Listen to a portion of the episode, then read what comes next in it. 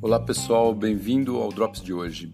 Elon Musk, aquele maluco lá, bilionário, né, que aposta em carros elétricos e também está mandando é, foguetes para o espaço, ele está apostando em dispositivos para serem implantados no cérebro humano.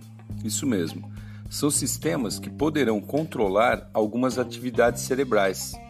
Uma delas, por exemplo, poderia possibilitar que ouvíssemos músicas dentro do cérebro, dispensando o sentido auditivo externo, né, nossos ouvidos aí. Uau, isso até poderia ser distribuído gratuitamente para aquele pessoal que ouve música alta pra caramba e pensa que tá abafando, né?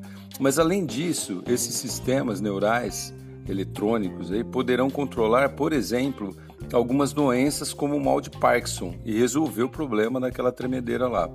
Isso pode ser muito interessante, é claro, né? Mexe com a saúde. Agora, imagina só os desdobramentos que isso poderia promover se esse tipo de sistema também pudesse, entre aspas, substituir os outros sentidos. Talvez o perfume do futuro seria um algoritmo que você pode baixar pela internet. Não duvido nada que isso vai acontecer em breve. Sou Cássio Bettini compartilhando assuntos sobre tecnologia, inovação e comportamento. Até a próxima.